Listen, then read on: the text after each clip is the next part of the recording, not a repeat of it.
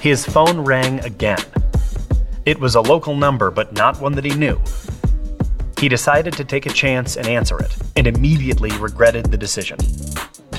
It was a detective from the Wilmington Police Department, and while plans to disappear fast raced through his mind, he heard something that he wasn't expecting.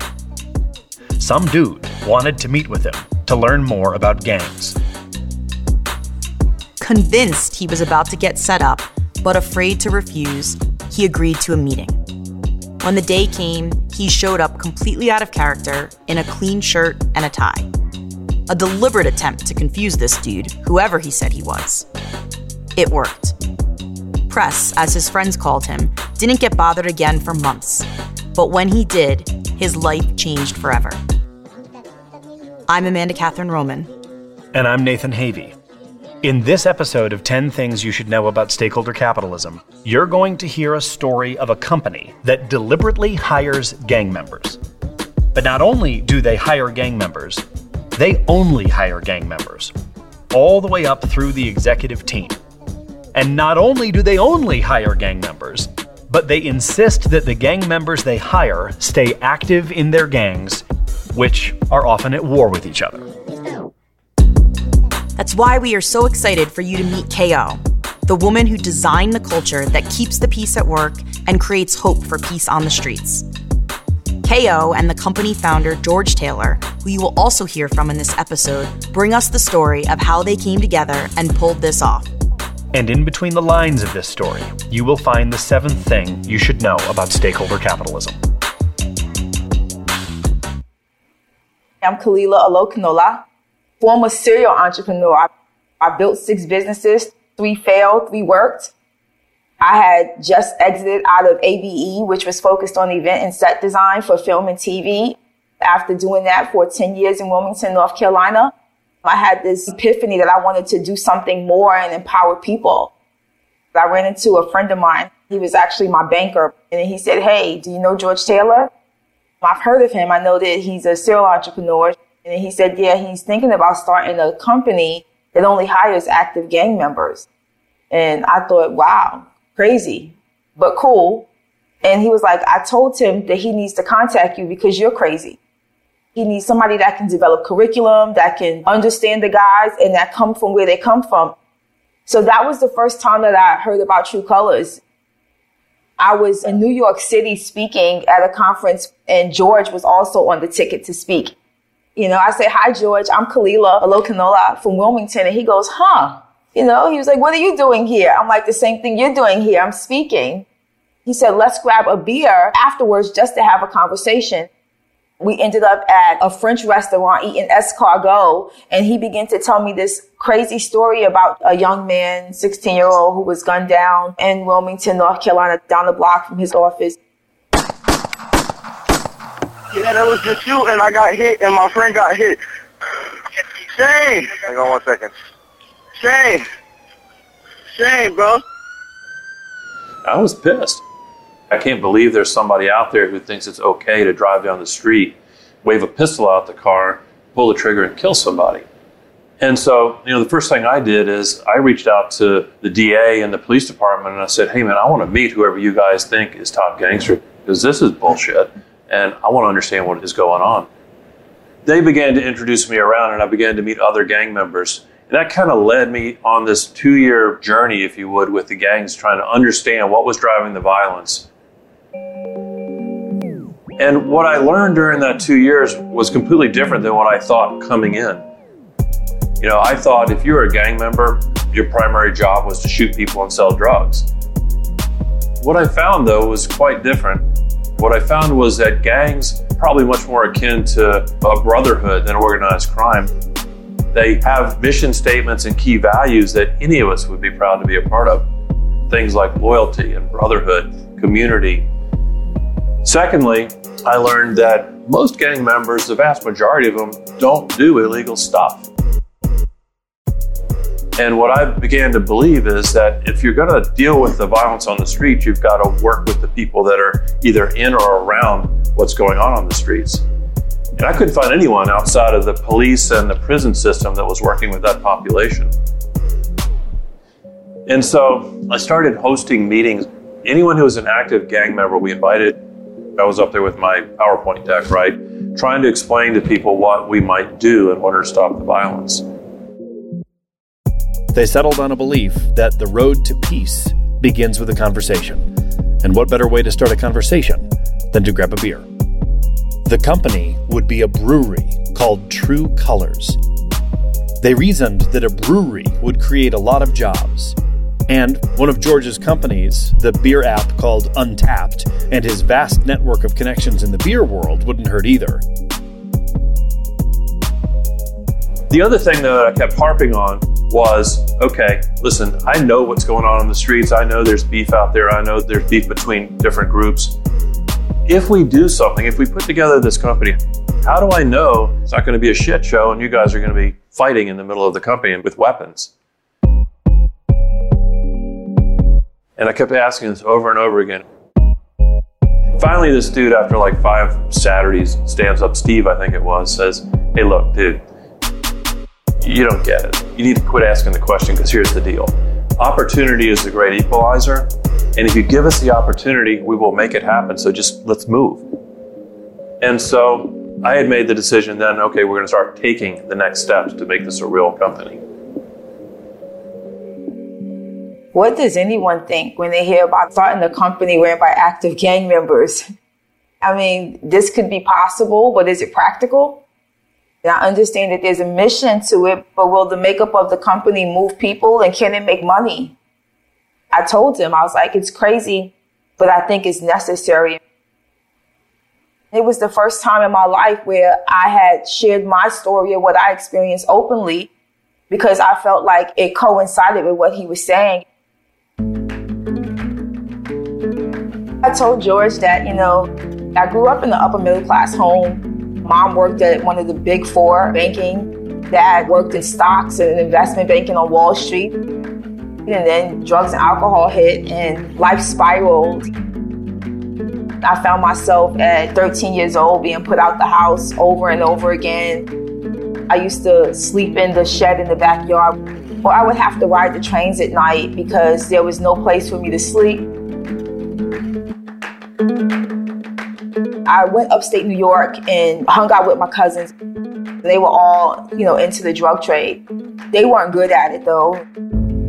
I was inquisitive. I understood strategy because I had spent time with daddy learning about numbers. I was able to build a successful team. I provided training and I knew how to scale. And I did that for five, six years. And one day, our car was pulled over by the state police. I was arrested, charged with a class A1 and A2 felony, and I was sentenced to five to life. So I served a little over four years in prison. You know, it was at that moment when I was talking to George where I remembered all those things. All those many times I rode the train, all those times when my dad opened the door and told me to get out and I would walk the streets and cry. It was at that moment when I talked to George that I realized all those hardships and those experiences and those bad things that I felt shame from could be used for something positive, something impactful, and something good. That's when I just said I would love to be a part of it. He started in July 2017. He brought me in by contract for one day in September 2017. He asked me if I would be willing to share my story with the guys to show them that better is possible. There was 12 of them in the room, and George, I guess, asked for feedback from them after that. And they was like, she cool, we like her. And so George asked me if I would come back. And so I came back for a week. And then after that week, he gave me a 40 day contract. We were just freestyling one lesson at a time, life skills, social skills, business skills, and beer. It's not that they don't have the skills. We're teaching you how to translate your street skills to corporate skills, showing you how to go from the block to the boardroom. And we were trying to teach them life skills and trying to teach them teamwork and project management. We would bring people in to teach credit and banking There were some things that our guys completely engaged in and some things that didn't work. We realized that they were okay with sitting down in the classroom for training, but they needed some activities to coincide with what they learned. So that's when we realized that the framework of the boot camp had to be formal classroom training, a development activity, a special project, followed up with a beyond the block experience. We actually took a trip to New York City to see Blue Man Group. We went to visit St. Benedict's, which is a school for boys. These are some of the things that coincided with the lesson. And so what happened is that we realized that you had to teach beliefs early on because beliefs, you know, can either build bridges or it can cause barriers and barricades.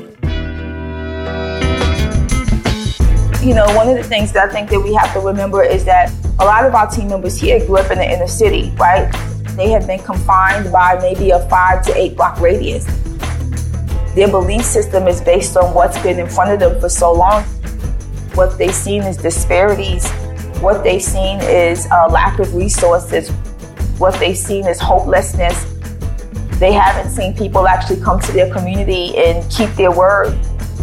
And so you bring in individuals and you tell them that better is possible. They can leave their hood, they can have career roles, even with felonies, and they can make a better life for their kids. We taught our guys, you know, how to look at themselves differently, how to believe in the process, how to believe in this opportunity, how to believe that better is possible.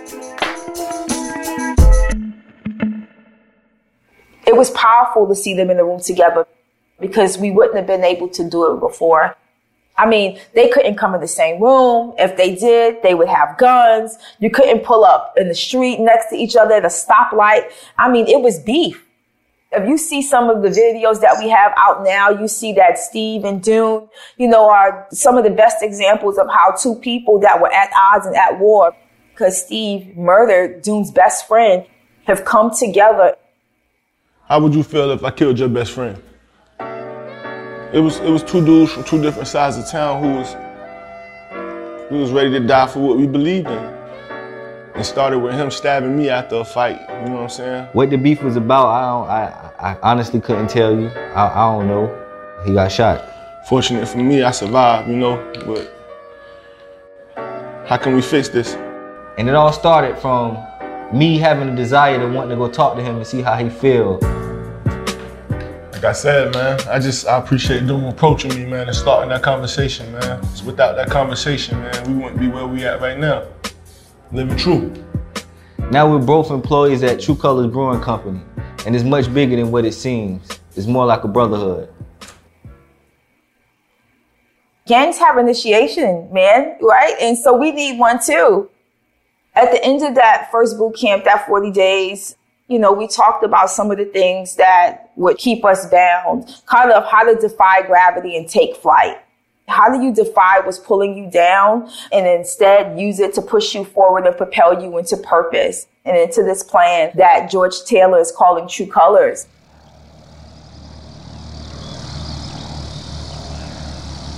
We all showed up here early in the morning on that initiation day. Everybody terrified, scared to death. The guys, they acted like they weren't scared. When it became real is when we all put on the outfits that we had to jump out the plane on and we had parachutes on our back and we met the individual that we would be tandem with. We all began to talk about the past 40 days, what we experienced, what it was like leading all the way up to here, that one skydive jump, you know, that one initiation that said you're in taking this big step to leap together.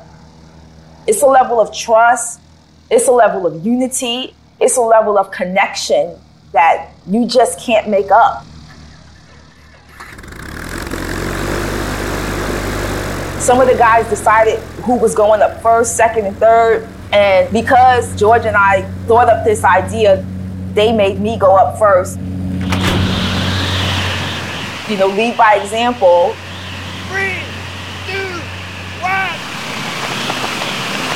Some guys screamed and kicked all the way down. Some guys changed their mind way before it was time for them to go out, but it was too late, right?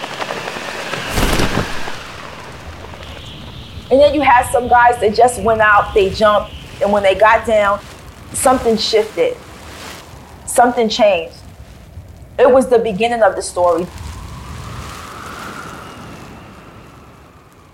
They realized that the person that they didn't like that was sitting across the room from them, they had created a brotherhood. It was beyond colors, whether it's race or flag. It was more about character. We're doing it together. I'm with you. And we're going to forge forward and build this thing to unite other gang rivals together. And at the end of the 40 days, I was like, guys, it's been real, but my contract is up. You should have saw them. Your contract is not up. You're not going anywhere. And George extended it by 30 days, right? And he kept extending it until one day he was like, well, why don't you take on a full-time role at True Colors? Gangs were originally created to protect and to uplift their communities. And something went wrong someplace when they began to lack resources. And what that means is that we've created this system where there's not enough resources or opportunity for certain individuals and when you are able to provide that for people that have been marginalized or stereotyped, it can cause significant change in them, but it just can't be money. It has to be an entire process. What happens when you provide them the money? Can you teach them how to use it? Can you show them, you know, how to invest? Can you teach them how to continue to make a livable wage? Success for me is not just people being successful in true colors. If you decide to leave or you find a job it's okay because that's still success. You're not going back to the streets because you have learned that better is possible and that you can do more and be more if you put your mind to it and you have a livable wage that comes along with it.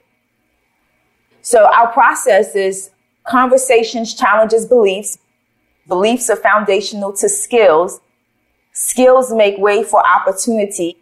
Opportunity leads to growth. Growth leads to prosperity and prosperity leads to peace. Let's even use me as an example. Coming from the streets, showing up as EVP of HR for True Colors and using what made me say ouch for somebody else's amen. It starts with belief. I had to believe that I could utilize the skills that I learned. What I learned from the block, I still use in the boardroom. But now I don't just look on return on investment as money, but also that sustainable return on investment when it comes to people what impact are we making in their life? I want to use Press as an example.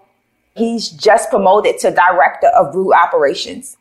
Press didn't know anything about beer when he came in, but he knew about products and he knew about sales. He knew that if the company was going to be successful, the product that we had to hustle and flip was the most important.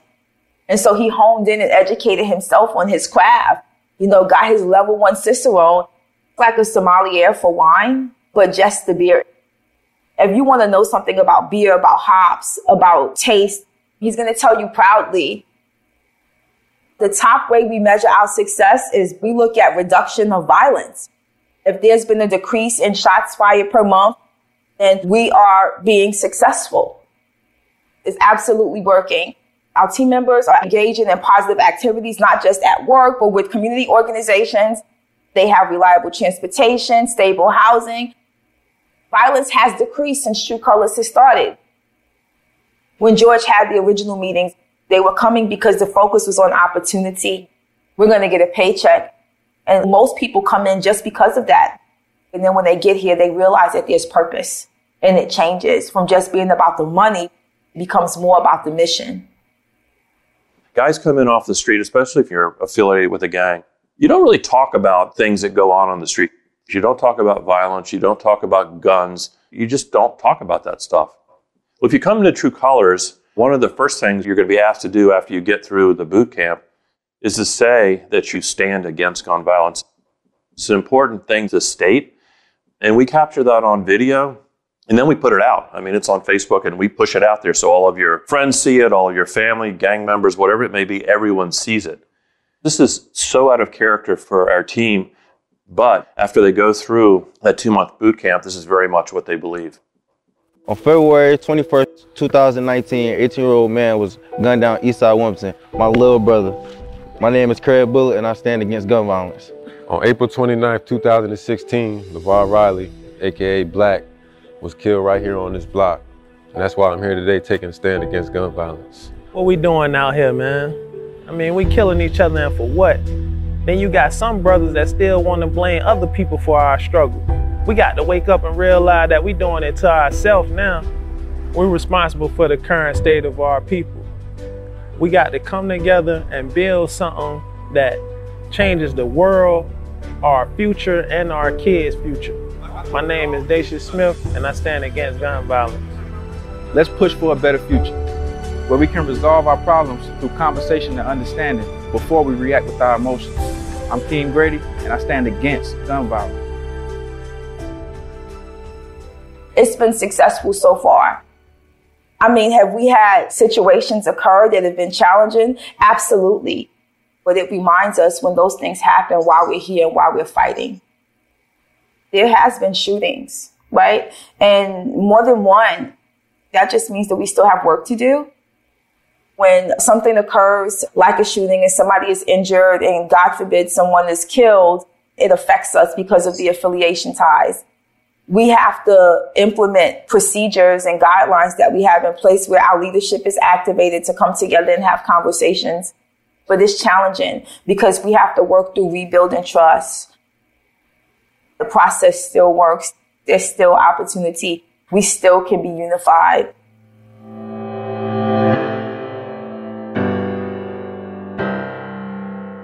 Today, when I say we the people, it means all of us. Bloods, Crips, GDs. And True Colors is still having brave conversations. We're still interested in the power of connectivity for people who have been marginalized, ostracized, criticized, stereotyped. And we're still trying to dismantle a system of violence in our communities, in our inner cities. That's where we are. Our building should be open late next month, which is exciting. Our first beer will ship out on April 1st.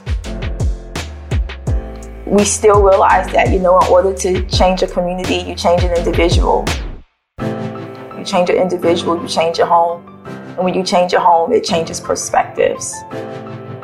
True Colors is still, I won't say fighting a good fight, we're fighting what we're called to do. You don't have to fight violence, but there's something that you can stand behind. For America as a whole, we have to realize that companies have assignments, but America has an assignment too. If active gang members can unite, why can't a country who's called a superpower do the same? We may be different by culture, by demographic, by socioeconomic status, and by experience, but that doesn't mean that we're not the same. All of the issues that we face are always in black and white, but True Colors is no longer focused just on color, but on character. And America needs to do the same.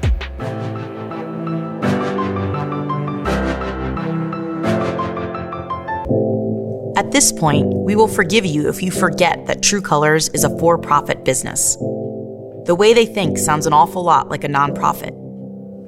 But their revenue model sounds like it will give the beer industry a run for its money. And that kind of begs the question what is the difference between a nonprofit and a for profit?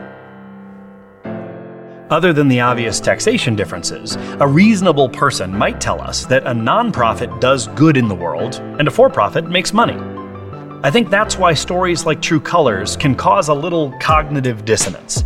It's a nice story, but it's not a real business. Oh? Do you remember our first episode when we talked about the thesis and the antithesis eventually combining into a synthesis? This might be another one of those. Nonprofits are increasingly looking for revenue models that help them achieve their missions better than relying on gifts. And pioneering for profit companies like True Colors are achieving impact in communities that many nonprofits can only dream of.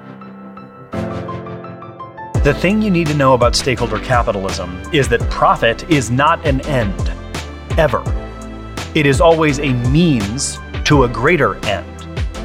That end can be self serving, like getting to live like a billionaire or feeding your ego, and it can also be for solving a worthy problem, like ending gang violence in Wilmington, North Carolina. But the key question we all need to answer is this What is our profit for? Get that right, and you might find that using your profit to help people achieve financial security creates more capital than hoarding it does. For you and for our society at large. 10 Things You Should Know About Stakeholder Capitalism is a project of the Institute for Corporate Transformation. And this episode was edited by Nathan Church and produced by Haiti Pro Cinema. And featured music from Rustlin, Chris Valentine, and Emily Brimlow. 10 Things You Should Know About Stakeholder Capitalism is written and directed by Nathan Havey. If you would like to drink True Colors beer, please do that, responsibly, of course, beginning in April of 2021. There is more information at trucolors.co. That's T R U colors.co.